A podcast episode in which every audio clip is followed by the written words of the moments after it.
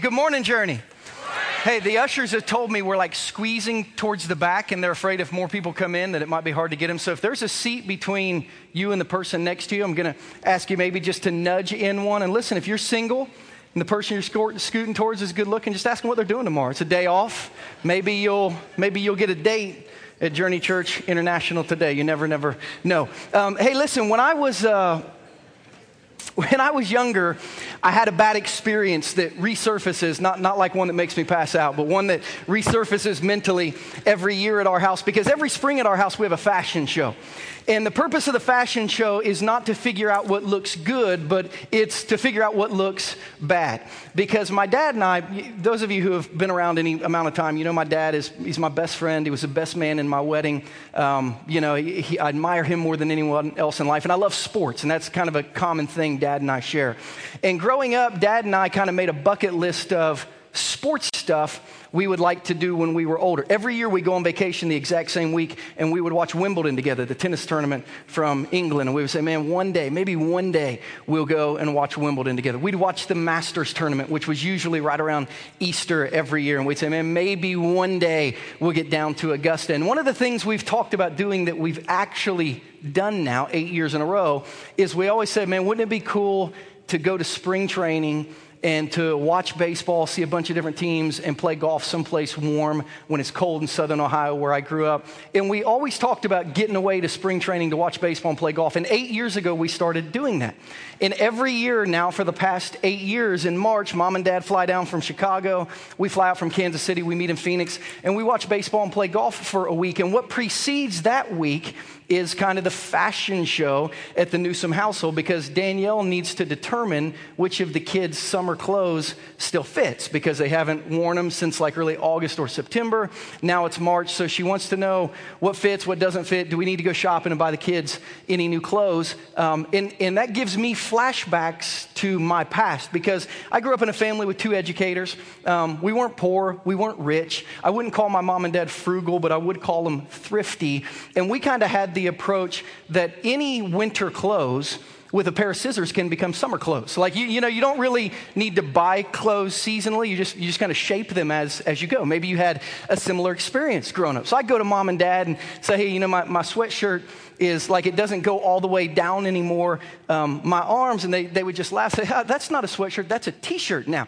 And they would just cut it, and all of a sudden it would be a t shirt. Now, what they didn't take into account is that it got short at the sleeves and kind of the stomach at the same time. So, like, I was like, okay, well, my t shirt now doesn't cover my stomach. And I remember, you know, them saying, well, that'll be popular one day. And sure enough, it, you know, it was. So, I, you know, I'd run around like with these halter tops all summer, and like my jeans would, my jeans would get too short, and I'd go in, you know, like, like if you have a pair of jeans, like when you sit down, they come almost up to your knee and you're not European and they're not capris. It's like, you know, my, I think my jeans are a little too short. Like those aren't jeans, those are shorts. And with a pair of scissors, jeans could become shorts, except the jeans that were too short were usually starting to get a little too tight around like my waist and my rear end as well. So I'd say, okay, like I understand they're shorts now, but I don't think I can button them. And I remember my dad saying, well, that, you know, don't worry about that. Nobody's going to see that. And I said, well, yeah, yeah, they will because my shirt doesn't come down past my belly button. It's going to be, it's going to be very uncomfortable for me. Like could we just like could we just buy some shorts? Could we buy a T-shirt instead of making them? I mean, could we like could we go do that? And I remember them saying, we you know we can we can make them, or you can have your sister's hand me downs. And I was like, well, I'm not wearing the culottes and the keds again because that was embarrassing um, last summer. So I guess just you know cut them off and throw in a rat tail while you're there, and we, you know we'll just like I'll just I'll be that guy. You know I'll just be that kid. So when so when my kids are trying on their clothes, like if anything is even a little bit too small. I'm like, get in the car. We're, like, we're going shopping. Like, we got to get in the car. Because all I can see is the eight year old me riding around in my like sweatshirt sports bra and Daisy Dukes. And, you know, it's like, that was, that was embarrassing. I, I, that's, that's, that wasn't a good look for, for me or any young man, really. Um, so, as, as we grew, our clothes didn't fit. And as we stepped into the book of Acts last week in Acts chapter 6, what we see is a growing church whose clothes don't fit anymore. In Acts chapter 6, we see that the ministries don't fit the church anymore. And this church that was doing so much good for so many people has begun to fail people simply because too many people were coming and not enough people were helping. And we kind of we kind of hit a snag in the church in Acts chapter 6 because the ministries, the ministers, the programs, it didn't fit the amount of people coming anymore. So we see last week this major shift. If you weren't here, I encourage you to go back and listen to it online, podcast it. We see a major shift in ministry in the church. And here's what we learned last week that continues this week. Anybody who saw a need and could help meet that need was welcome to join the ministry team. This was not the philosophy of Old Testament ministry for thousands of years. But in the New Testament, they came to the Apostle Peter and they said, Hey, as pastors, y'all are missing some really important things here. And the pastor said, You know what? We're right. Thank you for pointing that out to us. However, we can't do all that. So you identified it. Why don't you figure it out and why, why don't you do it?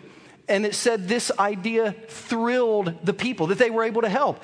And we saw some people that jumped in and began to help in a major, major way. Last week, we challenged the people at our church to jump in and help. And we had 31 people who are not yet engaged in volunteering who said, Hey, I'll, uh, I'll, I'll do something. The, the name of our series is Do Something. They said, I'll, I'll do something. And 31 people said, In June, I'll do something. I'll try to do this at least one time. We'll see if I like it. We'll see if I'm any good at it.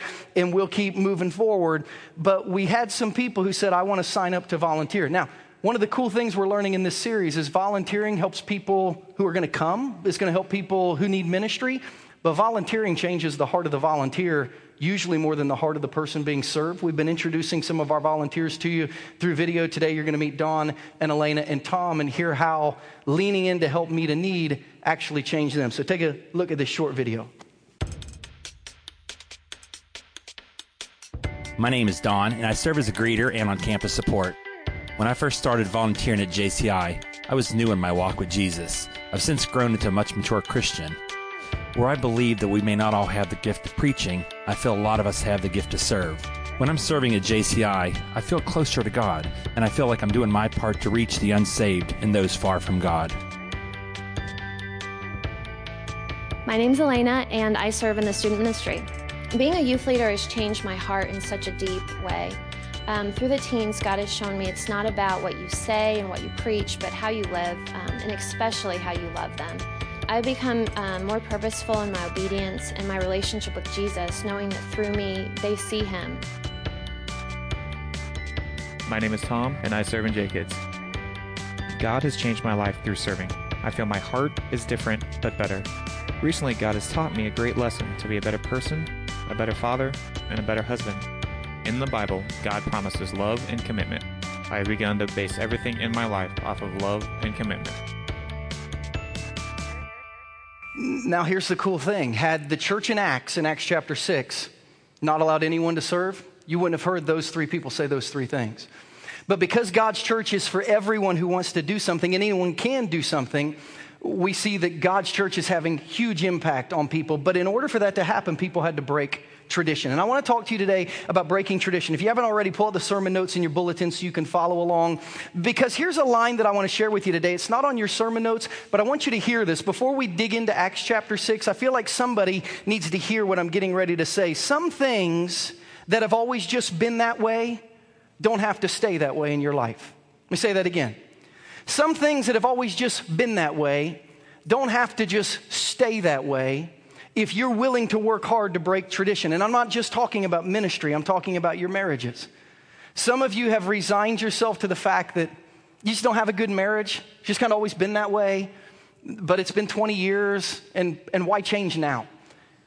Just because things have been that way doesn't mean they have to stay that way. For some of you, it's your emotional health. You've gone through some things and you wake up every day tired and you wake up every day sad and you wake up every day discouraged and you've, you've not even given any hope recently to the thought that that'll ever change. That's just the way it's always been. It's the way it's always going to be. Maybe it's your relationships. Maybe you've got some fractured relationships, some of your deepest relationships from high school or college, or some family relationship that you have that is at a point of such strain and it's been at a point of such strain for so long that you're thinking it's just, this is just now the way it is. And I guess this is just the way it's going to be. Maybe for you, it's relational pain and a lack of trust from broken relationships. Maybe someone has hurt you and you've said, because that's the way it is, I'll never trust my heart to anyone else. Because that's the way it's been in my life, I'll never walk into a relationship and be vulnerable again. And it may be hurting your second or third marriage or your current relationship right now because what always has been, you think always will be. Maybe it's your outlook on life. Maybe you've come through a tough stretch lately. You've lost your job, or you've seen some people in your life who are good people get sick, or you've watched some friends go through some hardship, and you wake up every day waiting on something to go wrong instead of something to go right because that's just the way that it's always been. Or maybe it's your addictions and your struggles, and you've resigned yourself to the fact that you were born to struggle with something your entire life, and you really don't even have a desire to fix it anymore. It's just the way it's always been but it's not the way it always has to be. Today, I want to talk to you about breaking traditions. I want to give you hope today that just because things have always been that way doesn't mean they have to stay that way. I read an article this week about a man from Britain named Steve Easton. That's one of the coolest things that I've read this week. Steve Easton was playing like Nerf darts with his brothers and some of his relatives, like those little darts right there when he was seven years old. And one of his relatives got too close and they shot him in the face and the dart went up in his nose. And he was able to pull the dart out of his nose, but the little suction cup on the end of the dart that was supposed to make it stick on the window or a mirror when you shot it, they could never find it. And they didn't know what had happened to the dart. And for 44 years, Steve Easton struggled with sinus trouble, and headaches, and migraines. And a few weeks ago, he caught hay fever and just started sneezing over and over and over and over. And after 44 years, Steve Easton sneezed out this little suction cup that had been on the end of a dart that had been stuck up in his sinus cavity for four and a half decades. I read that story this week and I thought that's the most disgusting and awesome story that I have ever heard. God, please show me how to use that in a sermon because I'd like to share that with the people. And God showed me an idea. So here, here's the segue. Some of you have had some things stuck in your life for the last 10 years, 20 years, 30 years. See how I did that? That's, that's good preaching right there. I don't know if it's stuck in your sinus cavity, but some of us, we get some things stuck in our life and we just decide it's always going to be that way. And God wants you to know today you can break tradition. Your bad marriage can be better.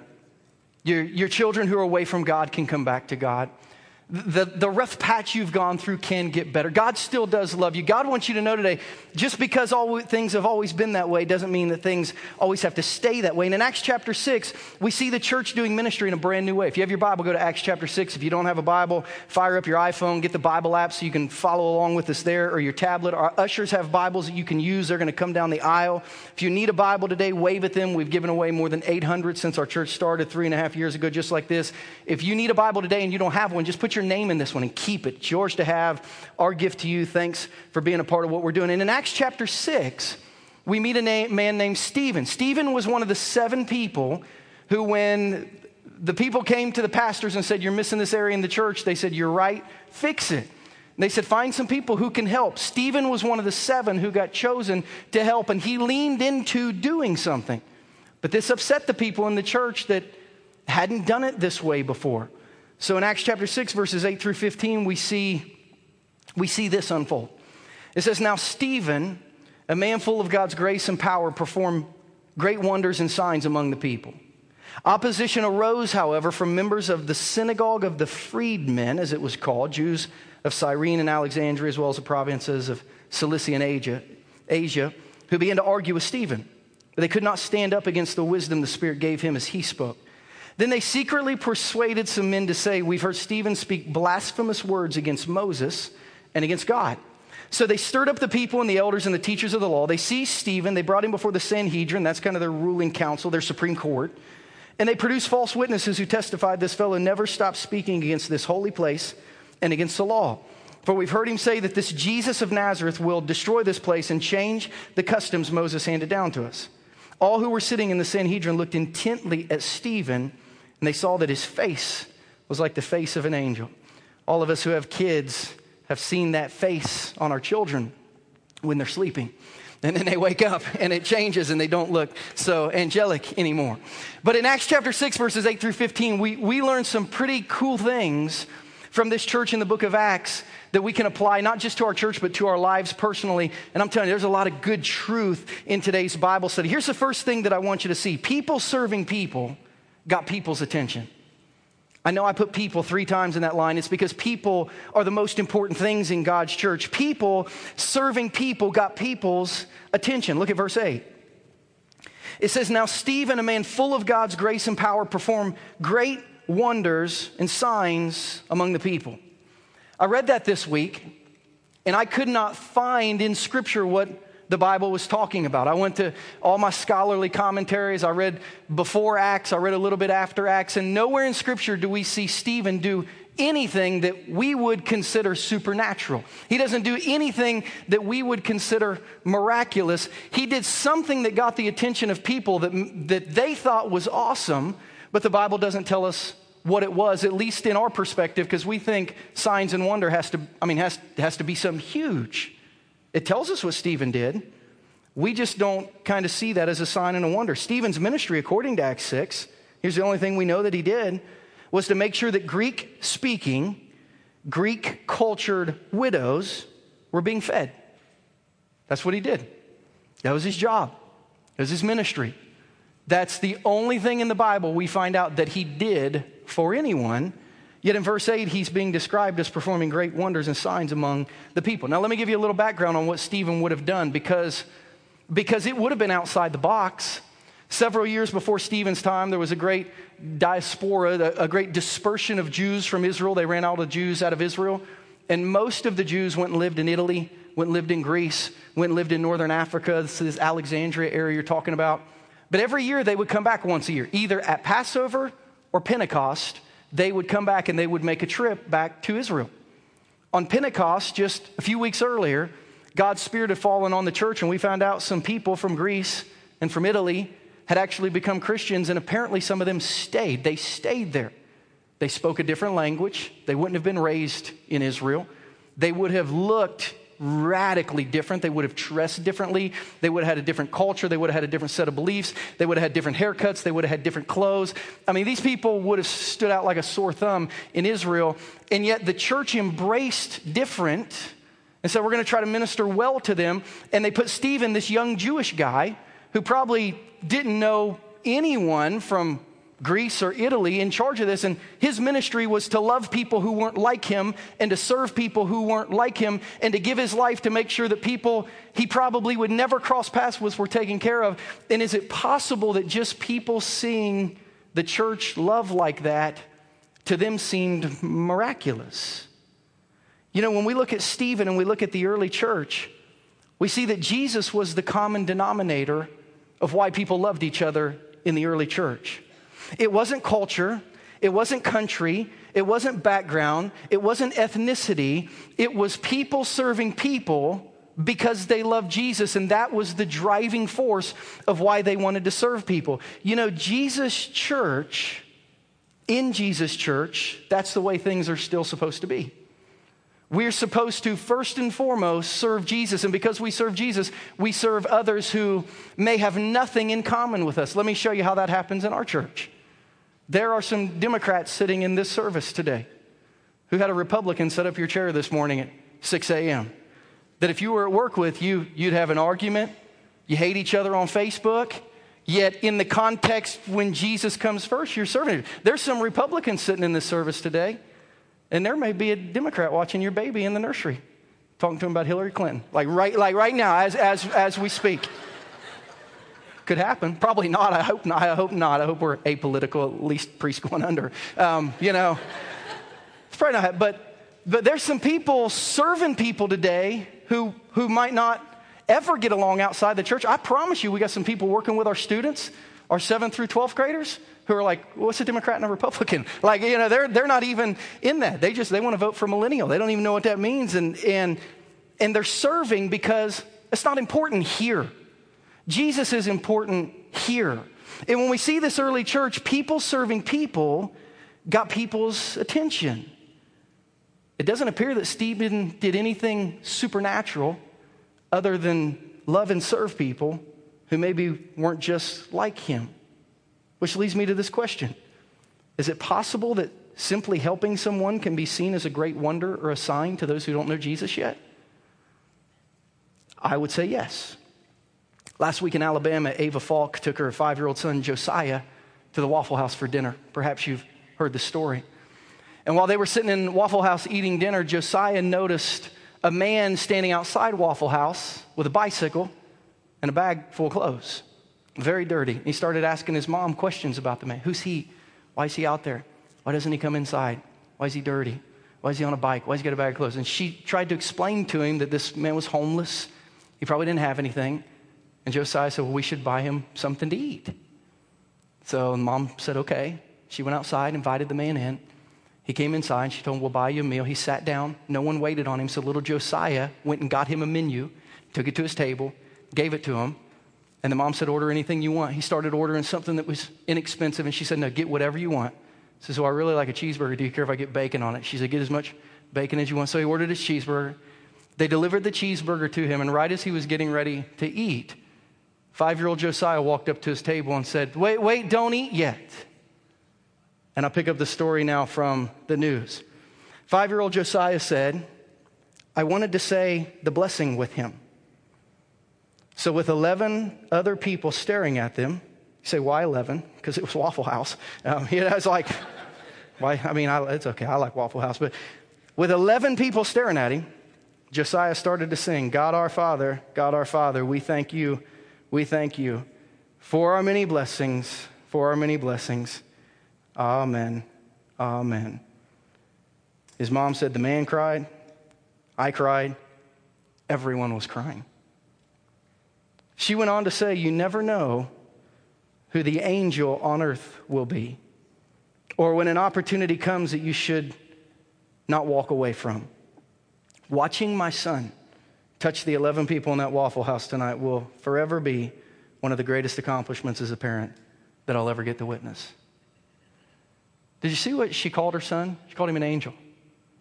Anybody else today that's been called an angel by onlookers? He didn't do anything miraculous, or, or maybe he did. He was just a kid who wanted to help someone.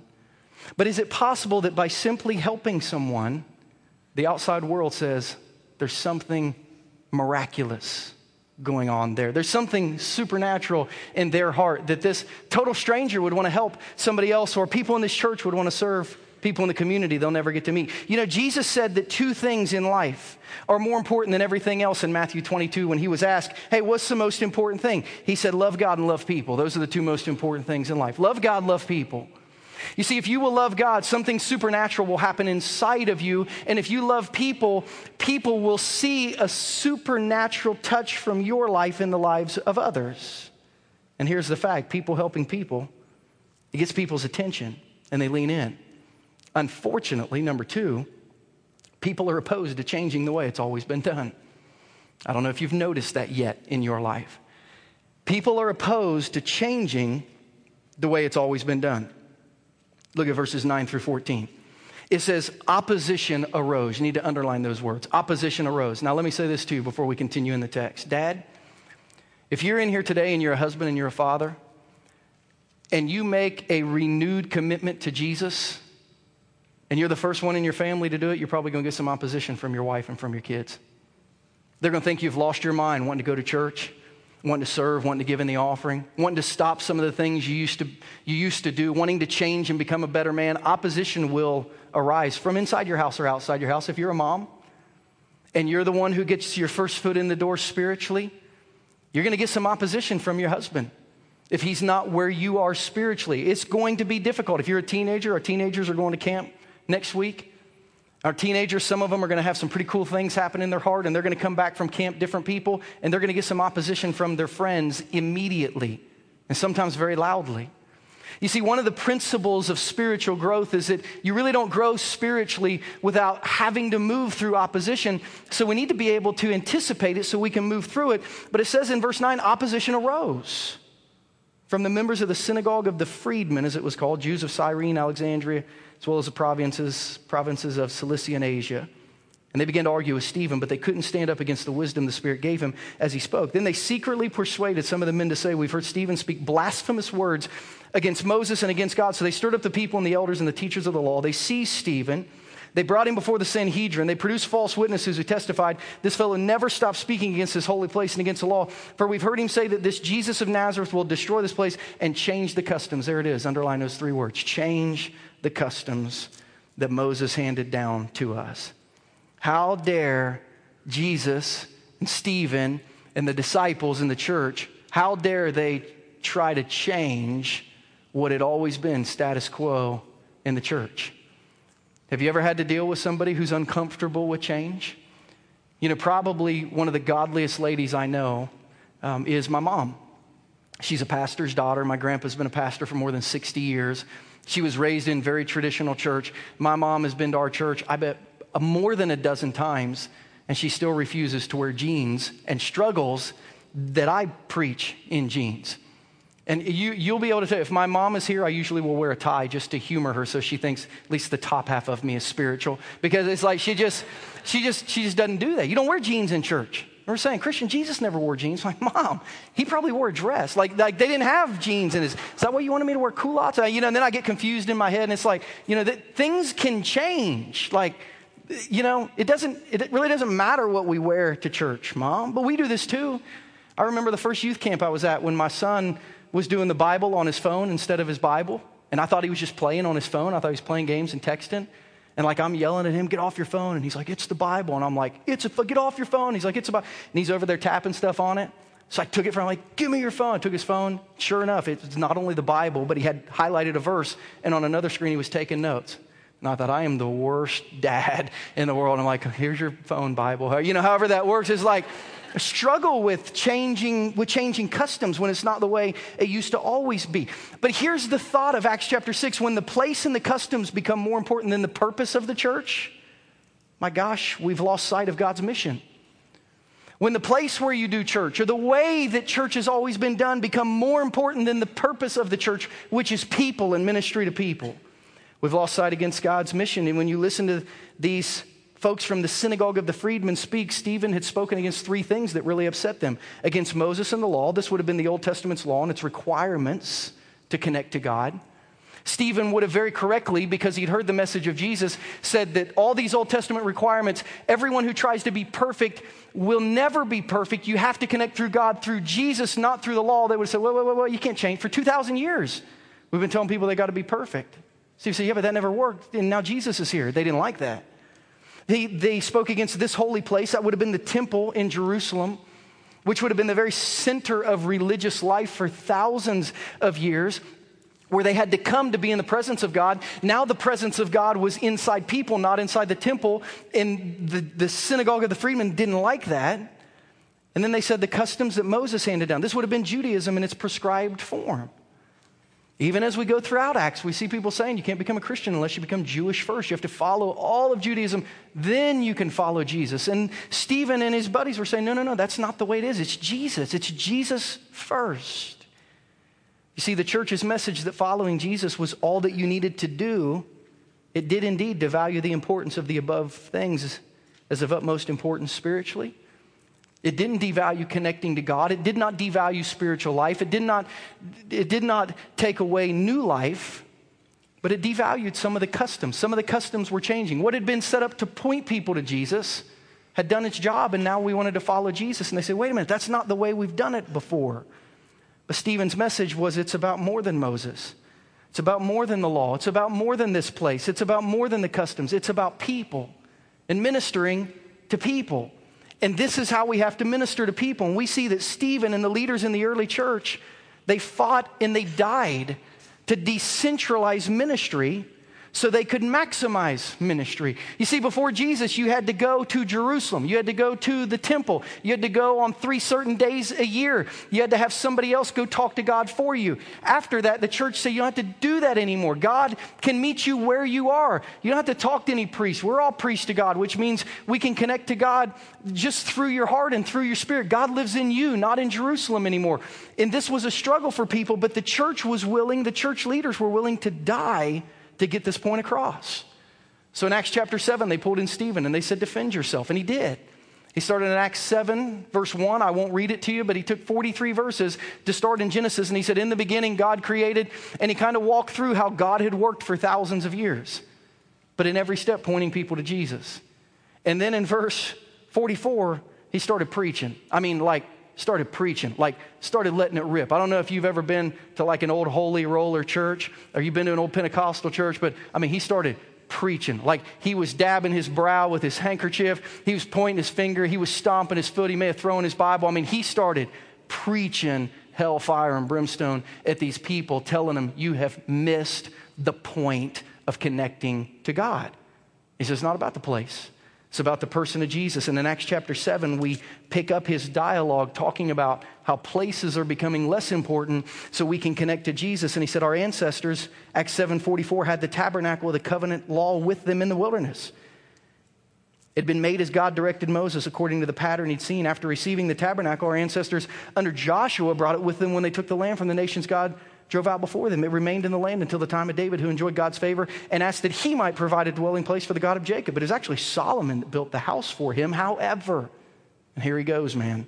However, the Most High God does not live in houses made by human hands. As the prophet says, Heaven is my throne and the earth is my footstool. What kind of house are you going to build for me, says the Lord? Where will my resting place be? Has not my hand made all these things? Verse 51 You stiff necked people. This is like cussing someone out 2,000 years ago. I mean, he just, he just called them a pretty bad word from the Old Testament era. You stiff necked people. Your hearts and ears are still uncircumcised, which means they've never been spiritually opened. You're just like your ancestors. You always resist the Holy Spirit. Was there ever a prophet your ancestors didn't persecute?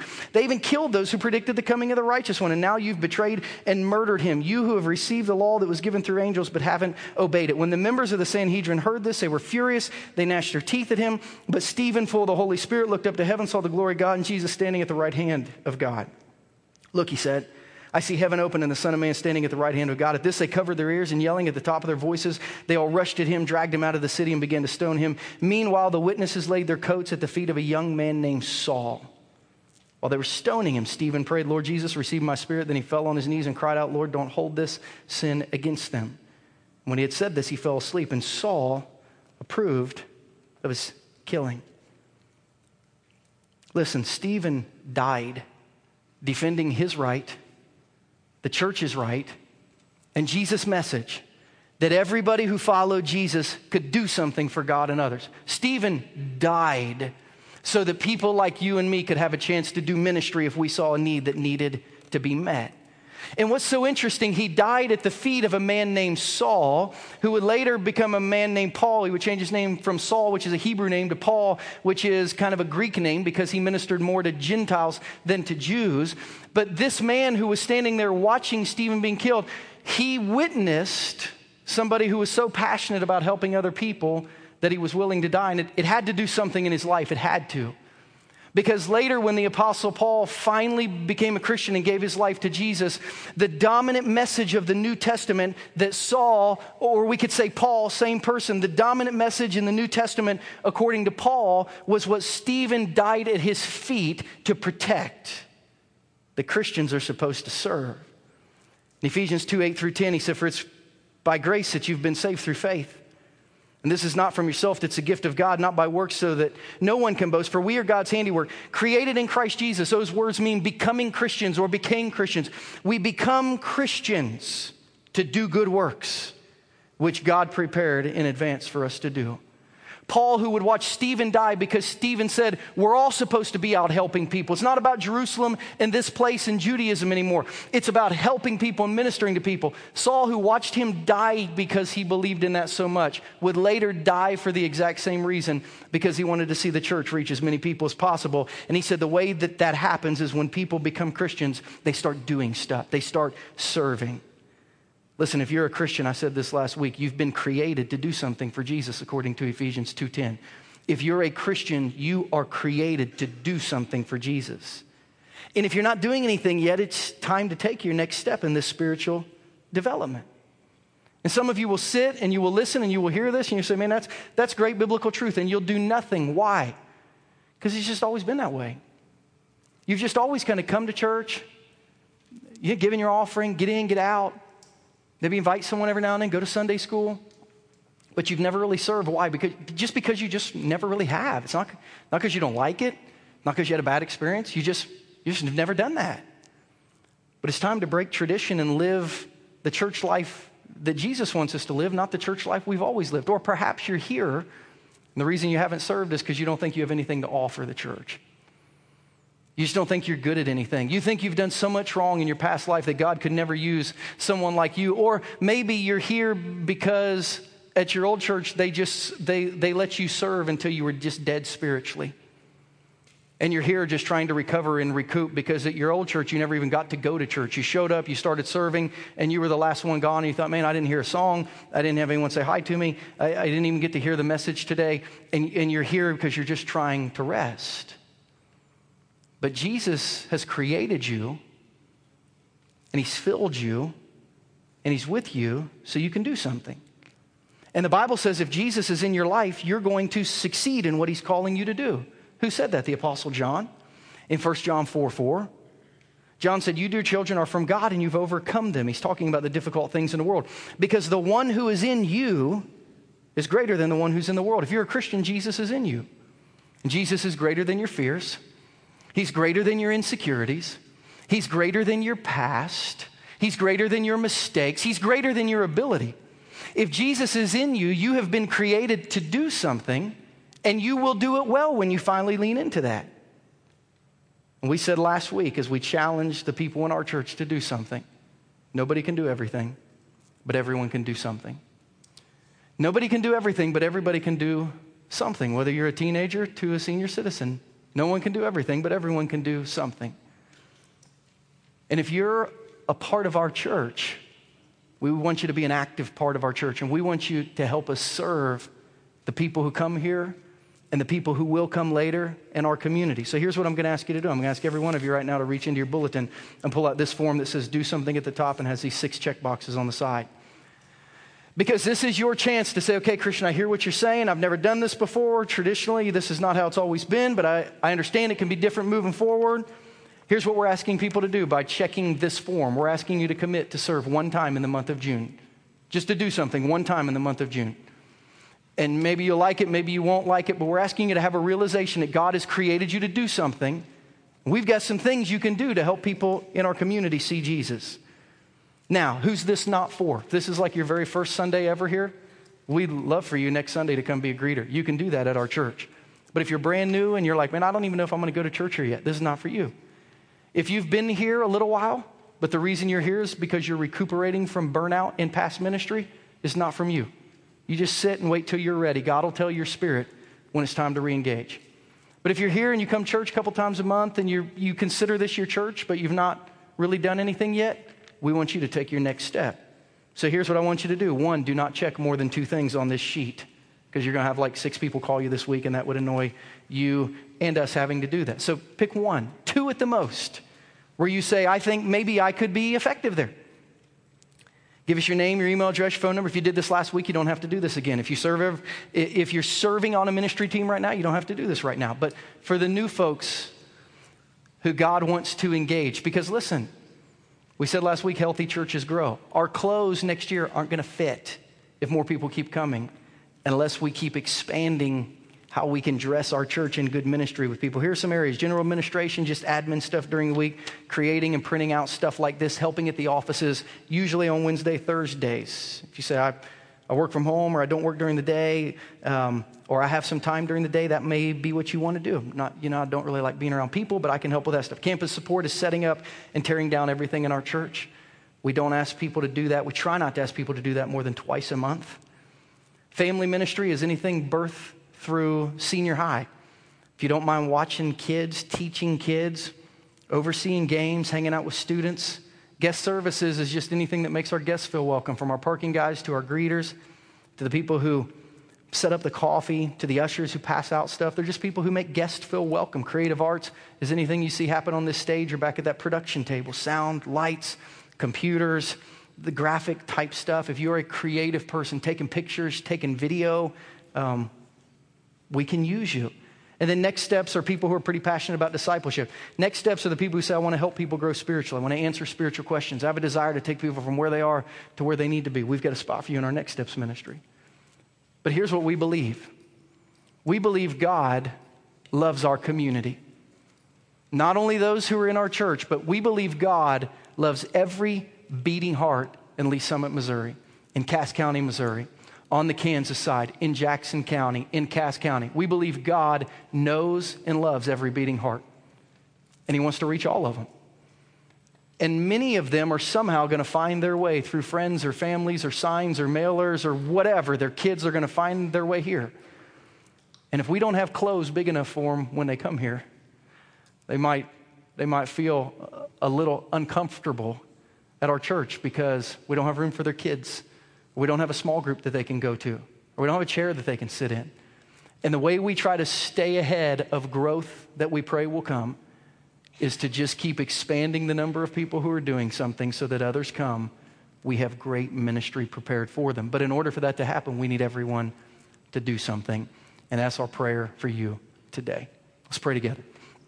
Father, we come to you in Jesus' name, really grateful for what we learned today from Stephen, and grateful that people like Stephen and later on Paul were willing to die for this message that everyone in the church can do something, should do something, and that Christianity is not a come to us and we'll get ready for you, but Christianity is we're going to come to you.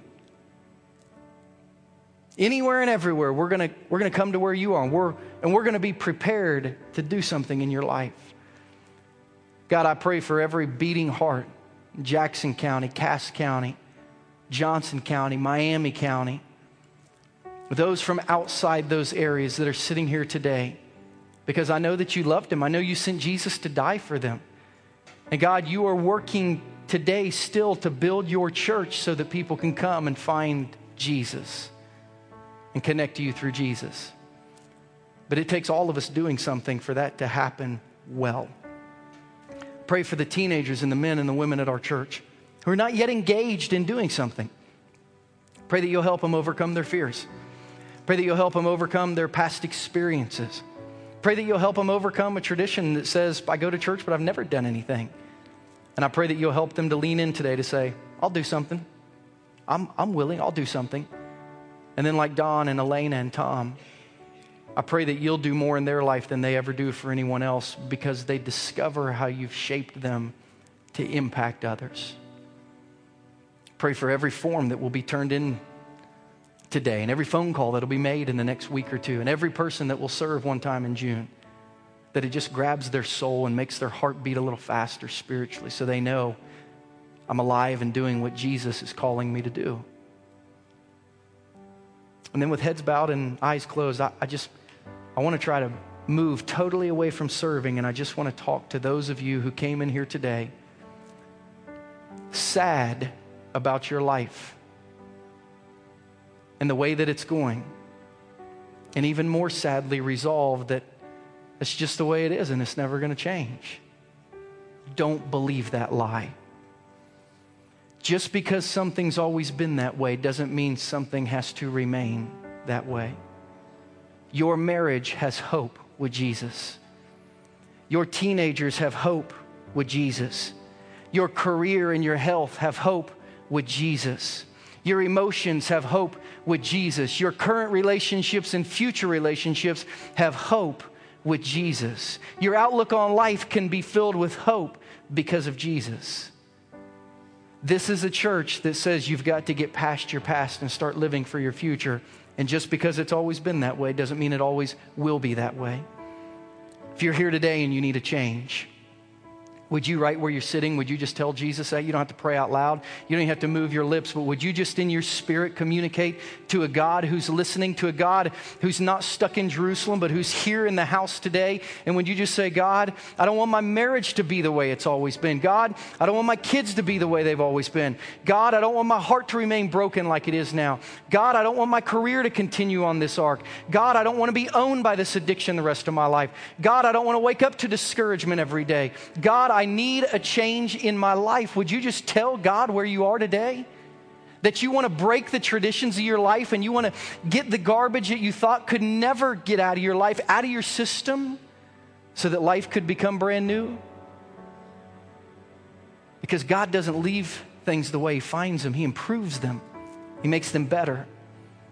And the driving passion of our God today is to take your life to the next level spiritually.